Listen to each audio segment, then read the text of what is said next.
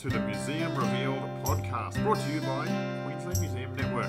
Join me, Dr. Rob Bell, as we chat to the people that make museums so fascinating, from curators to scientists and researchers. It's a deep dive into conversations with these storytellers that inspire us to be curious about our past, make sense of the present, and of course, help us consider the future. Today I am joined by Heather Janetsky. Heather, why don't you tell us what you do at the museum, because I think it's pretty fascinating. I'm a collection manager here at the museum, and I look after the bird and mammal research collections. That must be a pretty big collection, bird and mammals. Size-wise it is, yes. Not necessarily in numbers, because some of the smaller invertebrates can number. You can have drawers and drawers of beetles, for example, couldn't you? But there's big stuff like bears right through to, and whales right through to small, tiny finches. Shrews or finches, or okay, amazing. So I'd like to ask you a little bit about the collection as a whole, and this must be the hardest question, I think, to answer, because it's probably asking which one's your favourite child. But do you have a favourite specimen in the collection? It is hard. Well, okay, why don't you pick a couple of favourites then instead of one? Okay, so like on Monday, I was moving some large mammal mounts around our shed at Hendra. And when I see the big moose, it's a moose head, but it's absolutely inspiring. On Tuesday morning, my neighbour found a feathertail glider on the grass. It had been blown out of a tree with all our strong winds. And when you look at that and see the beautiful hairs on the tail that make it look like a feather, the little gliding membrane, this is an animal that's no bigger than my thumb. Absolutely gorgeous. It's an adult. It's not a young one. It's actually an adult. And this one got released. But we do have those in our collection because cats often bring them into people's homes instead. But when you look at those tiny animals, look at the pads on the feet that allow them to climb up glass, and in the environment that will be smooth bark of gum trees. And a tiny gliding membrane for an animal that small that might go, say, 14 or 15 metres with a glide. They're extraordinary. So, and that happens with each animal that we actually work on and prepare. So it might be spotted feathers on a tail of a bird. It might be the glistening of birds of paradise in the collection. Or it could be the shape of the teeth in the collection. So I have many favourites. It changes daily by the sound of it. and one of the big things is albatrosses. To actually have, we get a lot of beach wash specimens, and some of those are the big wandering albatrosses. And to have those wings spread out while we're measuring them, they're just extraordinary animals. So to have those up close is really, really a privilege. So how big is an albatross wingspan? I mean, I know they're huge, obviously, but do you have a table big enough to put them off? Well, we stretch it right out through our lab sometimes, so they can be 3 metres, almost 3 metres wide, and quite narrow compared to, say, something like a pelican, which is almost as wide, but they're almost as long, but they're much wider, just designed for different types of flight. So the albatross, being continually on the wing, is quite long and narrow, and the birds are just extraordinary, that size bird. Now, you mentioned being surprised by a moose at Hendra. How does a moose come to be in the collection? I don't suppose that fell out of someone's tree with the strong winds. No, we were very fortunate, and exotic animals are not something that we target. We tend to go for more native animals in Queensland. That's what we're trying to document. But we were offered a number of animals that was picked, sort of given to us by the Australian government. It was proceeds of crime, not for the animals themselves, but somebody forgot to pay their taxes, and it was seized as assets. And they were offered to the museum. So it came with polar bears, brown bears, all sorts of different trophy heads, kudu, antelope, deers.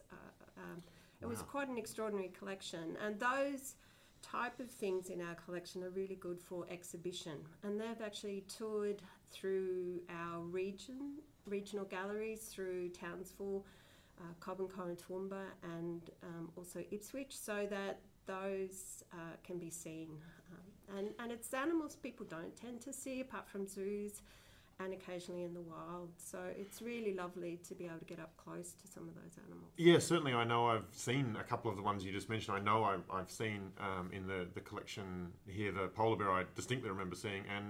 And you're right, it's fascinating.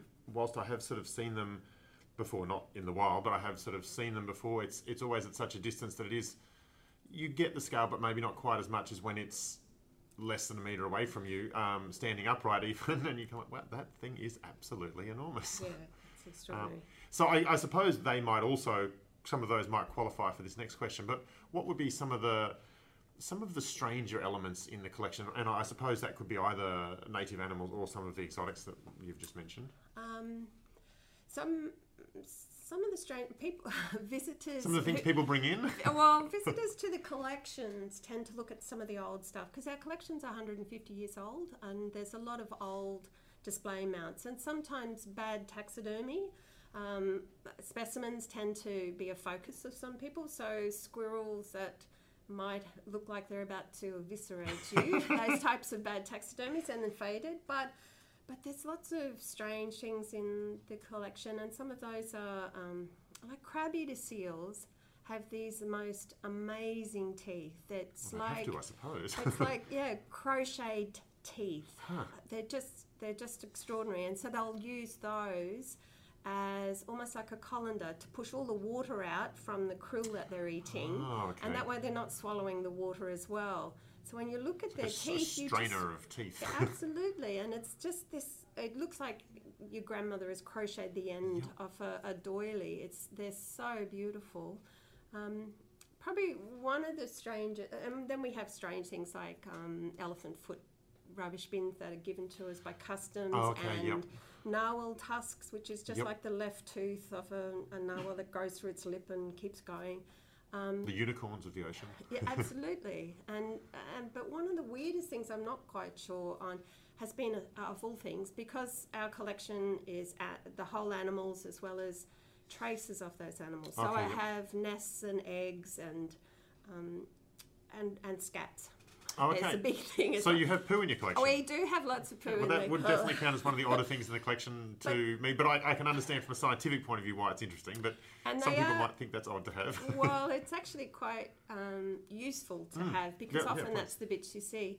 But I have one scat that was brought in by a colleague, and it's made of echidna quills, and they're perfectly aligned and together.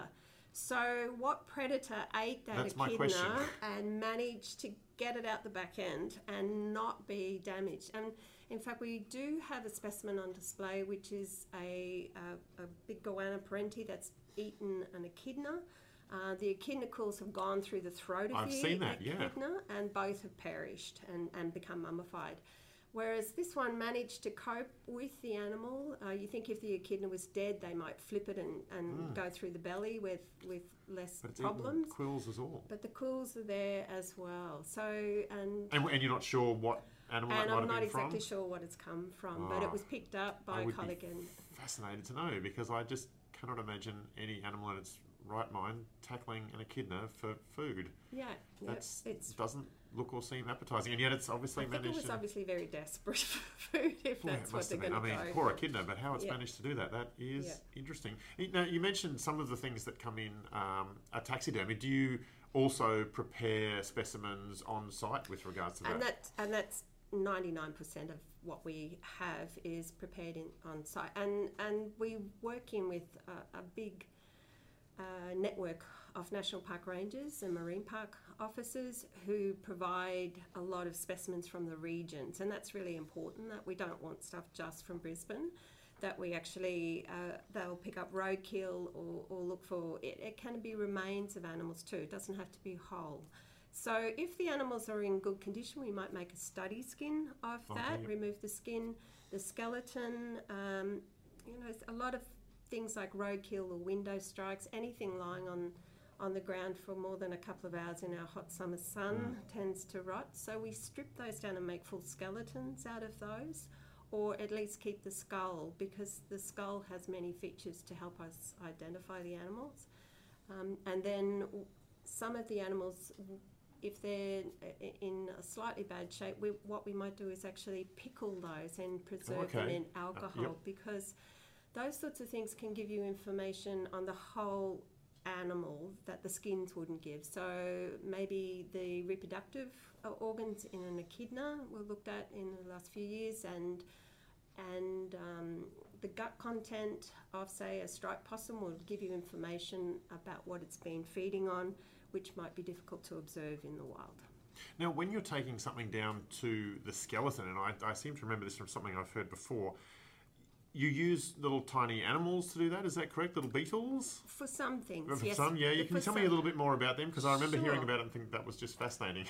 And what a great way to do it. But and with our coronavirus too, one of the things is I'm making sure I go in and feed those beetles to keep them ticking over the colony.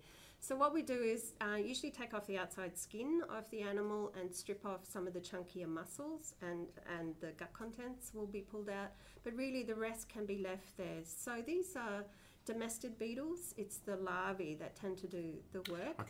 And so the larvae will chew the flesh off the bones. So they do such a beautiful, delicate work, and it might take them a few weeks to work their way through a whole skeleton.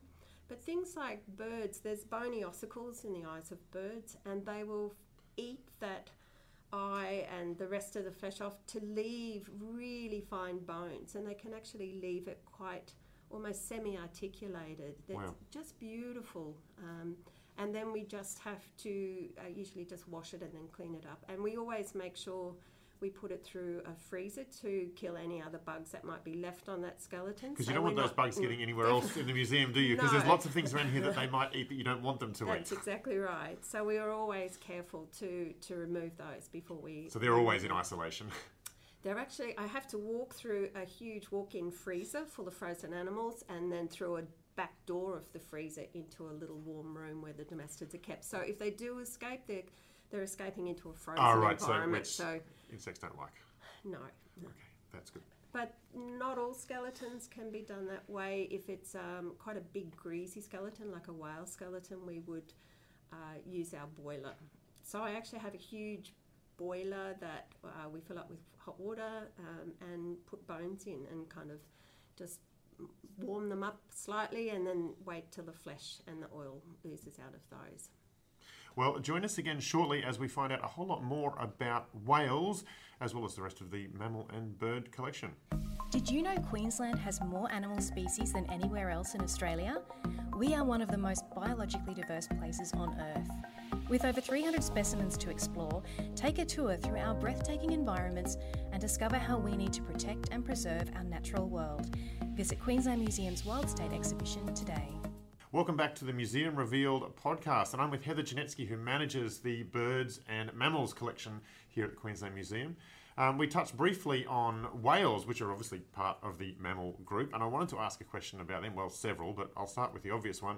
Whales generally are pretty big, so they must take up a lot of room. I mean, they're quite iconic for the South Bank part of the museum network. Anyone who's been here would know the Whale Mall and the huge whales up there. They're enormous things. How do you keep them as part of the collection? Some huge storage somewhere? We do have a big storage, and we do have skulls, like sperm whale skulls that are 5 meters long, and fin skeletons, and they're kept in a warehouse with the large mammal mounts when they're not on display.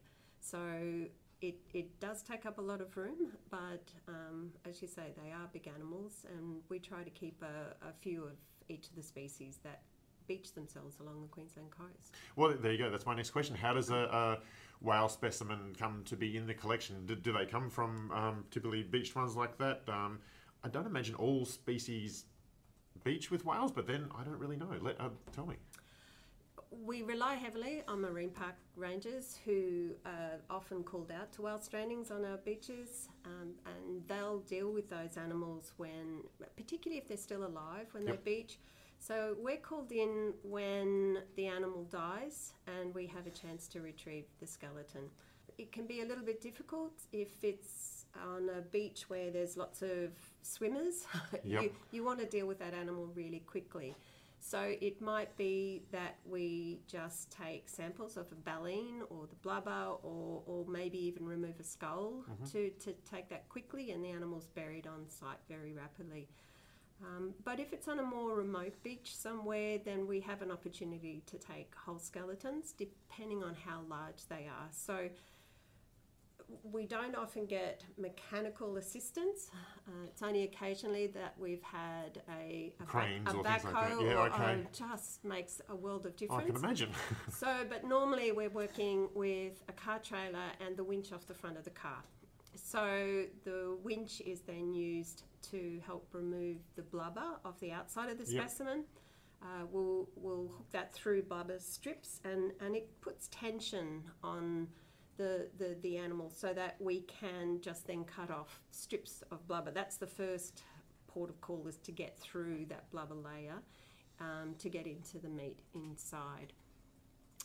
And we can then just cut through into the bones and then slowly work our way along the skeleton.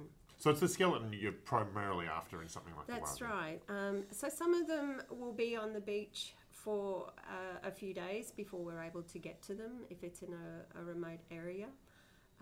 And sometimes it's actually an advantage because there's a lot of other animals that want to attack that flesh. Sure. Microorganisms that help break down that meat. Flies and unfortunately thousands of maggots as well. But that would make it a little bit unpleasant, I imagine, when you first arrive sometimes. Yeah, it's not good, and you usually try and have morning tea before you start, and because you're not going to eat for quite a while after that. But they actually are a huge advantage in that they break down a lot of the flesh, which makes getting into the bones a lot easier. And the trick with removing skeleton bones is to cut when you need to, and there's an awful lot of body parts of a whale that you can leave well alone where you don't need to cut. And that just and just by observing other researchers prior to me, the Robert Patterson and Steve Van Dyke, who are the curators here and working on whales, just they had worked out where to cut, and that's something that I've learned, is where you cut the animal to be able to remove the bone. We have had problems with a southern right whale that came in, and it had come in upside down and flipped itself, so we spent a whole day just cutting this waterbed of a tongue into small strips and winching that off the skull so we could get into the skull and take it home. But normally you can get into areas and remove the skull and remove the bones fairly quickly. And that's not something I do myself. We have people who are all volunteers who come with me to go and collect the whales off beaches. And often we have to do it in a short time. You've got tides, you've got sharks attracted to the areas. Often the tides are at really bad hours of the night. So a lot of people will come and assist in removing the skeleton, getting it onto the trailer, getting it home. And then that, if it's a large enough animal, we'll take it somewhere like the sewage treatment plant has a lovely big grassy paddock out the side of there where they'll allow me to store it, and then small parts of that will then be brought back to the museum for processing in our boiler. There's a lot of scraping, there's a lot of leaving it in the sun, and then I just do little bits at a time over a long period. I guess they're less likely to notice the smell at the sewage treatment plant. They don't, yes. So Urban Utilities has been really helpful in that regard to actually have a place to store it while we can process the bigger ones anyway. So you've effectively got a small crack team of volunteer whale skeleton emergency removal people who'll sort of drop things and come and help you out. Yeah, so a couple of those are retired recently over the last few years, and there's a few people who are brought in as ring-ins. And you don't want too many because it is quite dangerous. You're dealing with greasy gloves, sharp knives, winches, big animals. And so the people who do come with me, we're sort of getting to know the animals. But I do have some that will come just once and then that's enough for them. But they've had the experience. They now know not to go back. Yeah. And look, I'm sure it's not for everyone. And it's exciting to stand next to it's sad. It's a bit of a mixed emotion because it's really sad when you stand next to a really large beach whale, but it's quite exciting as well in that you can be so close again to something that you would normally just see moving around in the ocean. So it's interesting. Tell me, it's still on whales just briefly, are there any things in the whale collection that have come from, I guess, days of old when whaling was still a thing? I mean, obviously not too far from Brisbane there was a whaling station. Are there any parts of the collection that have come from those days that have been donated, I suppose, or been in people's collections from the whaling days? Yes, and some of those are in the social history collection as well. Yep. So things like scrimshaw and whaling guns, those types of things are part of the collection. We have bamboo tags where when the animal was killed, they would put in sort of a marker, big long bamboo with a flag on top, and that was put into the animal so that they could see the carcass when it was moving around. Sometimes it is ear bones that were collected of the humpbacks that went into collections. But typically it's tiny, but I imagine on a humpback they're quite large. Ear bones, I mean. About a fist size. Wow. Yeah, wow. So about fist size for those. But because the carcasses that were used in the whaling station were so precious and every bit of them used... Okay. There wasn't actually whales donated to the museum from that. And it was only in the last few years when we were at Stradbroke Island at Point Lookout, there was a 15-metre humpback adult that got washed in there, that we had an opportunity to collect the whole skeleton of a humpback. And a really iconic species that passes our beaches.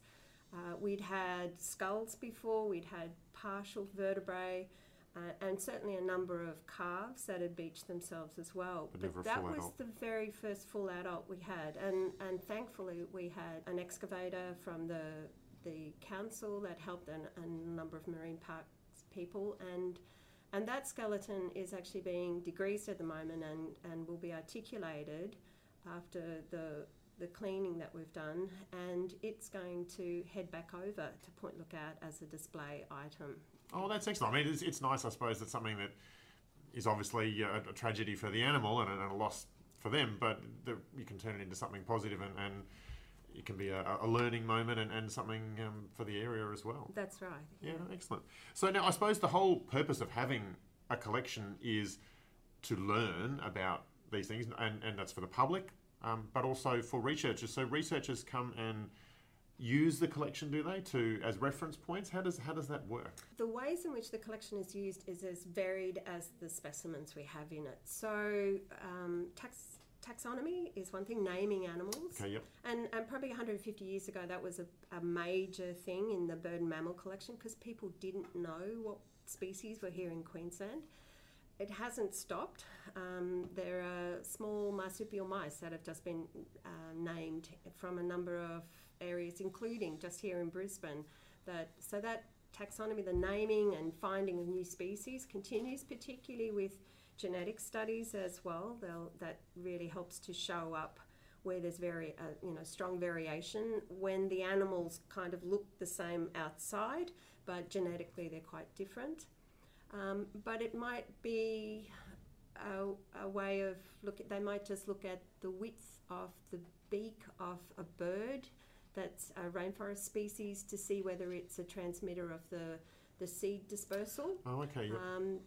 People might grind a shaving off a tooth and look at the isotopes, the carbon and oxygen isotopes, which tells them what that animal was eating, the type of plant, and also what type of, whether it was a lot of water around or not at the time. So they'll look at, say, kangaroos in our collection now. They'll look at ones that were collected 150 years ago and then look at fossil kangaroos. Yep. So it's a way of seeing how time has changed and how climate has changed over that time. That's a big push with a lot of, say, birds in the collection now. They're looking at birds that perhaps live in arid zone, bill width, where they lose a lot of their heat through that, whether that has increased or not over time.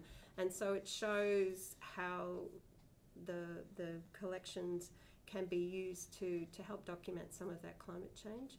Or it could be where species are now gone from an area such as Brigalow, where there's a large proportion of that habitat lost, and it shows where those animals used to be. People just use it in so many different ways, and we get as many artists as scientists using the collection, or a large number of them, and that's used in many ways. They can be looking for accuracy in their birds, such as a field guide on birds, and they want to know this red feather is in this area.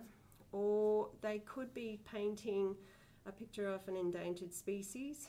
And artists are really good at connecting with people. Scientists will often produce papers on really important topics, but sometimes that doesn't get across to the public. And artists have sometimes have a foot in both camps, and they are a really good way of communicating with people by just painting a picture of an endangered species, such as, you know, the Bramble Cay melomys became extinct this last couple of years, and just getting that information out to people to show them what it's like is really important. Or artists might just come in and look at the colours of a beautiful eclectus parrot and go, yes, I'll use those in a silk scarf. So the uses are many and varied. Yeah, that's amazing to learn that it's a huge reference point, but not just, as I wrongly assumed, not just for scientists, but for all sorts of people to come in to have a look and to see how that might affect their job, from creating a piece of art to naming a new species. That's right. And also information that's generated within the collection is then used for exhibitions. And so particularly if mammals and birds, they're big space fillers, and so they tend to get used in a lot of exhibitions like our wild state display that we have on at the moment. Wow, fascinating stuff. Heather, thank you so much for joining us on the Museum Reveal podcast. I certainly learned a lot. What did you out there discover in this episode? And if you're interested in learning a little more, well, follow the Queensland Museum on social media. That's at QLD Museum, or just head to the website, which is qm.qld.gov.au. And you can also sign up to the e-news list, where you can keep up to date on absolutely everything. And don't forget, there are show notes that go along with this podcast, where you can find out even more about what Heather has been telling us. Don't forget, there are also show notes that go along with this podcast, where you can find out even more about all of the things that Heather has been telling us. And until next time, stay curious.